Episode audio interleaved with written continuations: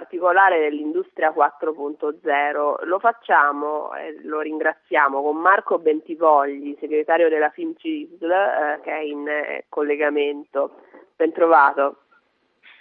Buongiorno, bentrovati a voi.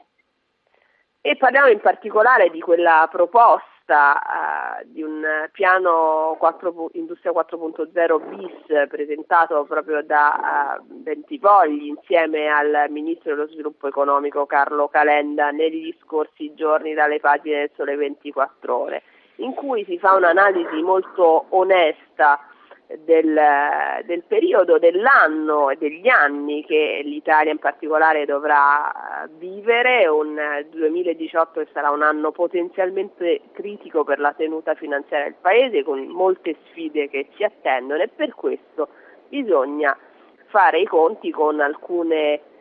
cambiamenti necessari per agganciare finalmente per bene questa ripresa e per accrescere le competenze 4.0, voi parlate anche di più investimenti privati per sostenere lo sviluppo. Insomma, partiamo forse da questi spunti.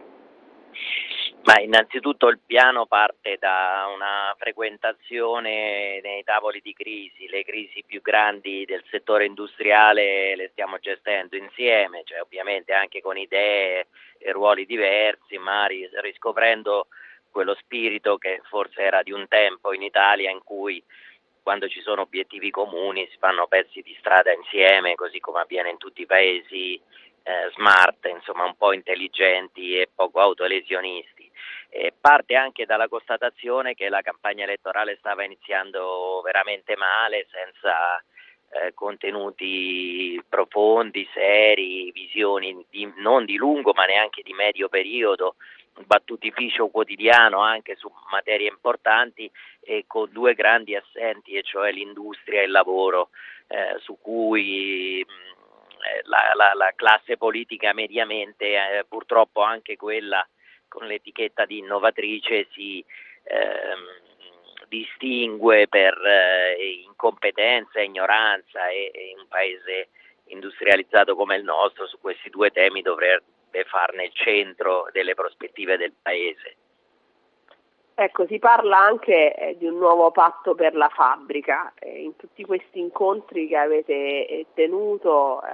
quali sono stati, diciamo, i risultati e da dove si può ripartire per costruire un nuovo patto, quindi nuovi meccanismi che aiutino l'industria ma anche i lavoratori e lo sviluppo del nostro Paese? Ma allora l'aspetto importante è che il primo piano Industria 4.0 fa ripartire l'industria delle macchine in particolare, ma non solo, si incentivano gli investimenti in tecnologie, e questo è un aspetto molto importante perché nel nostro paese,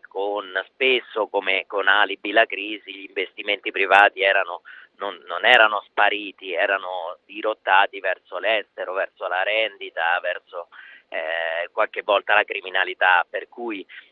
rifar partire un settore buono dell'economia del Paese che ha un effetto moltiplicatore sull'occupazione è assolutamente importante. Il nuovo patto per la fabbrica significa sostanzialmente cercare di alzare il punto d'incontro tra le imprese e il lavoro organizzato. Cosa voglio dire? Industry 4.0 mette in soffitta sicuramente l'antagonismo sindacale, ma mette anche in antagonismo un'idea padronale di gestione della fabbrica,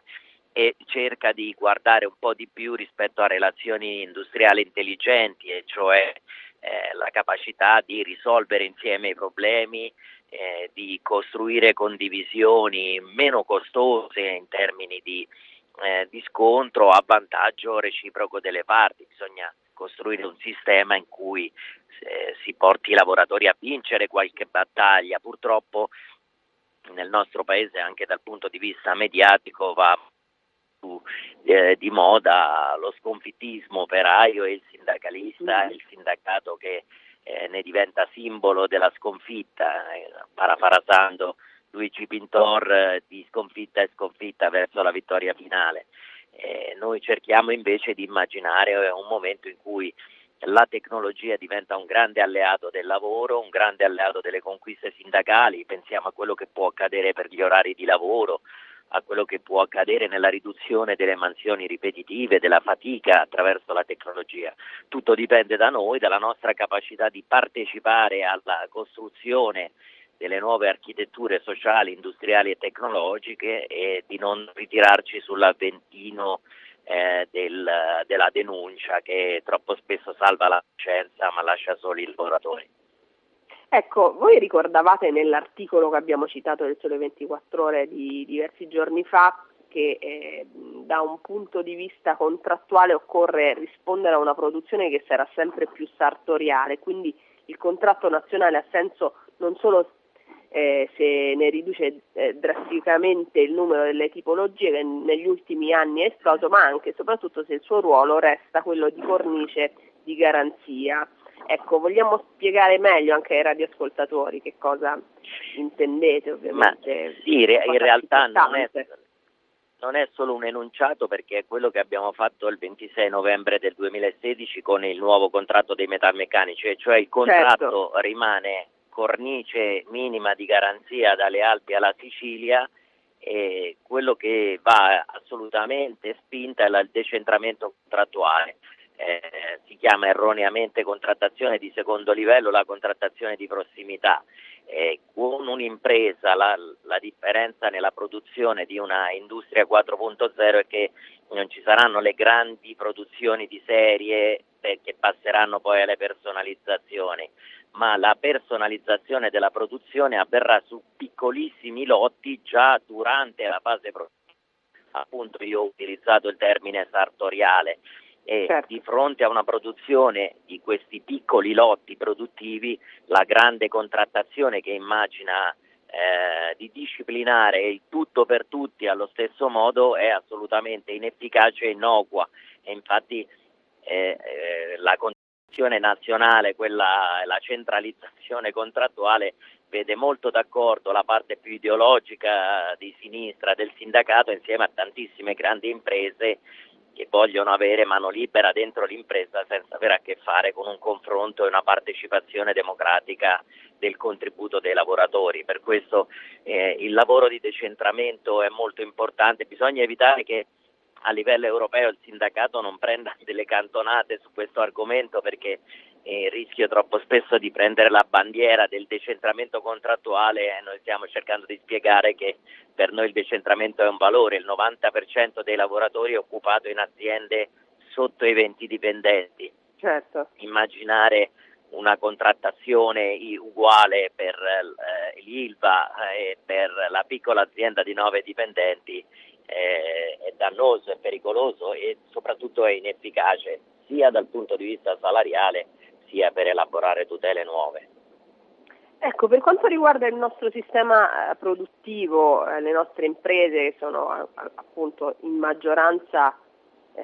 piccole, medie e piccole, saremo in grado, anche per via di queste trasformazioni che in qualche modo in realtà potrebbero paradossalmente favorirci, nel senso che poi la dimensione imprenditoriale diventa un discrimine forse meno importante e meno pesante rispetto a qualche anno fa, proprio perché la produzione diventa sartoriale, perché sta cambiando il modo in cui produciamo e distribuiamo le merci, il rapporto con il territorio. C'è qualche vantaggio per il nostro paese rispetto ad altri che possiamo teoricamente sì, dipende dalla nostra capacità di partecipare a questo processo. Il paese è troppo restio in questo momento e pensa che sia io ho detto una novità come la moda delle espadrillas, no? Che come tutte le cose che prima o poi passano. In realtà la mia idea, ma è una idea personale proprio che mi sono fatto, è che ci sarà una prima fase in cui le medio-grandi imprese avranno la potenza di fuoco in termini di capacità di investimento per partecipare ai processi tecnologici e nella fase successiva le tecnologie abilitanti, le famose 9 tecnologie di Industry 4.0 saranno molto più afferibili alla piccola impresa che saprà utilizzare la sua flessibilità per stare dentro questo processo con forza, per cui io penso che le piccole e medie imprese debbano partecipare a un processo in cui piano piano cercano di crescere cambiando anche i loro modelli di business. Il guaio è che in Italia continuiamo a elogiare i motivi delle piccole e medie imprese che poi sono gli stessi motivi per cui non crescono. Questa dimensione eterna familiare spesso è il motivo per cui non si cresce, cioè bisogna crescere poi le competenze all'interno, esatto, di queste imprese. Non basta, le piccole e medie imprese che crescono solo in termini di dipendenti e non cambiano modello di gestione e di business che falliscono sempre. Non è detto che i componenti di una famiglia plasticamente siano adatti a ricoprire i punti apicali dell'impresa nella gestione manageriale, per cui delle volte bisogna un po' mischiare con le capacità invece che si trovano dall'esterno. Questo è un tema troppo serio. Noi abbiamo il CLUP, il costo del lavoro per unità di prodotto, in cui i salari non sono l'elemento più importante, però il problema vero, se vediamo i dati di Prometeia, è che sopra i 200 dipendenti il CLUP ha dei livelli molto bassi, eccezionali, sono migliori del Baden-Württemberg tedesco in termini di imprese. Sotto i 20 dipendenti il CLUP esplode, diventa drammaticamente insostenibile per le imprese piccole,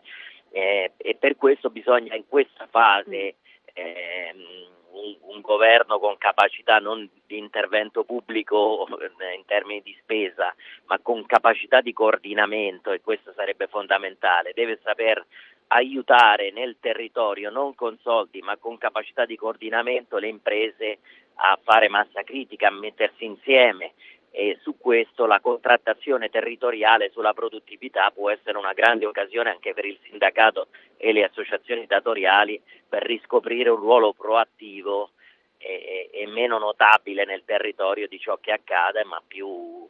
propositivo, insomma, e propulsivo rispetto a delle sfide anche economiche che poi possono avere ricadute salariali importanti. Ecco, lei e il ministro Calenda avete detto, lo ricordava in apertura, che delle cose che in campagna elettorale non si sentono molto dire, perché siamo ovviamente nel periodo delle grandi promesse, delle grandi boutade, delle grandi idee che però spesso sembrano presagire aumento di debito pubblico e cattivo servizio per il paese nel suo complesso. Invece voi avete detto un po' le cose come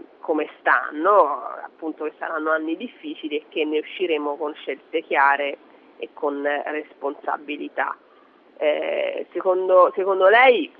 avremo un governo prossimamente in grado di fare queste scelte, chiare e responsabili? Che tipo di futuro, anche il prossimo anno, prevede per noi, non solo in termini di tenuta politica, ma anche nella capacità di interpretare poi queste scelte che poi avete così coraggiosamente suggerito, insomma?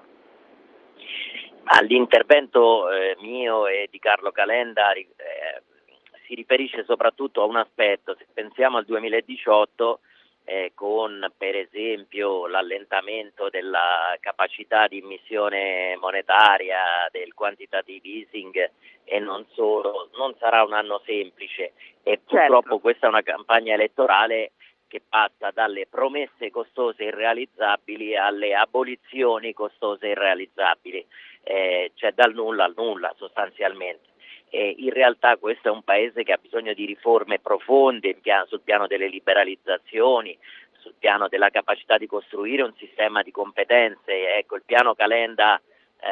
Industry 4.0, il punto debole è stato proprio sui competence center. Noi abbiamo un paese che ha bisogno di una vera e propria riforma, la non possibilità di aver potuto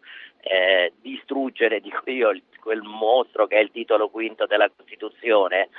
sta rendendo inefficaci le politiche attive, ma il nostro paese che sono veramente un nodo importantissimo, su cui, esatto, non si vede la luce, tra l'altro. Oggi i lavoratori hanno perso terreno sugli ammortizzatori sociali e la terra promessa delle politiche attive ancora molto lontana da essere concretizzata. Allora, da questo punto di vista noi abbiamo la necessità al più presto di avere un sistema educativo, e noi, il nostro non è un sistema, tutte le agenzie educative italiane sono monadi che non, come diceva Leibniz, che non hanno contatti, non dialogano tra loro, e questo le rende spesso inefficaci, inutili per creare le competenze giuste. Questo lo vediamo nel gap che c'è di competenze degli skill e nel mismatch di skill tra ciò che è richiesto e ciò che i ragazzi dispongono e costruiscono nei loro giorni. Allora, io qualche giorno prima della presentazione del nostro piano ho parlato sempre sullo stesso giornale di Fraunhofer Institute come sistema. Tutti pensano a denaro pubblico. Fraunhofer funziona con il 70% di denaro privato e il 30% di denaro pubblico, ma la vera forza è la capacità di fare sistema tra i centri di formazione, l'università, la scuola, incubatori di impresa, le imprese stesse, perché no anche il sindacato. Questo in Italia, la capacità di far squadra, fare sistema rispetto agli obiettivi che dovrebbero essere bipartisan del lavoro, della produttività, in Italia invece lo abbiamo visto nella prima fase del piano Industry 4.0 sui competence center. Le università hanno iniziato a litigare su chi era dentro il piano e chi era fuori, quasi come fosse un titolo di prestigio e per avere un po' di denaro. In realtà il tema vero era immaginare che cos'è nel 2018 un competence center, se è una sola università, se è un'università insieme a tutta un'altra rete di cose che producono, arricchiscono, elaborano le competenze. Noi abbiamo in questi mesi nelle fabbriche delle competenze che stanno emergendo, a cui non abbiamo ancora dato il nome. Pensate che livello di cambiamento stiamo passando, e abbiamo spesso un sistema formativo che forma con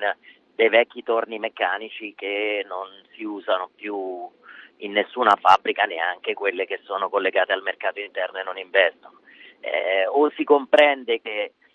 per avere meno disoccupazione in futuro bisogna partecipare a questo processo da protagonisti, o se no noi conteremo e avranno buon gioco tutti quei giornalisti che stanno facendo tantissimi soldi contrabbandando dei dati assolutamente falsi sulla disoccupazione tecnologica. È la mancanza di tecnologia che crea disoccupazione, non il contrario. Noi lo abbiamo visto, la mancanza di formazione continua e di formazione di qualità, ma anche di innovazione tecnologica. Quando le grandi imprese di elettrodomestico, oltre a un problema di governance familiare, hanno chiuso anche perché quelle famiglie avevano smesso di investire in tecnologia, e non è vero che sono andate via le imprese solo per salari più bassi, sono andati via perché quelle famiglie si arricchivano ma non investivano nelle nuove tecnologie. Per cui è esattamente il contrario di quello che dicono, che i robot ci sostituiranno, bisogna aver paura, bisogna invece assolutamente scommettere e partecipare su queste cose per contrastare i rischi, ma soprattutto estendere le opportunità. Il governo tedesco dice avremo 400.000 posti di lavoro con le smart factory, e noi invece abbiamo gli imprenditori della paura che sono passati dal migrante adesso in quest'ultima fase al robot, per cui è una visione assolutamente presente e pericolosa. Ci fermiamo qui, grazie davvero al segretario della FIM CISL Marco Bentivogli per essere stato con noi. L'aspettiamo presto nei nostri studi per continuare questa piacevole chiacchierata e questo ragionamento che mi sembra essenziale anche per spiegare a quelli che saranno gli anni a cui andiamo incontro alle trasformazioni necessarie.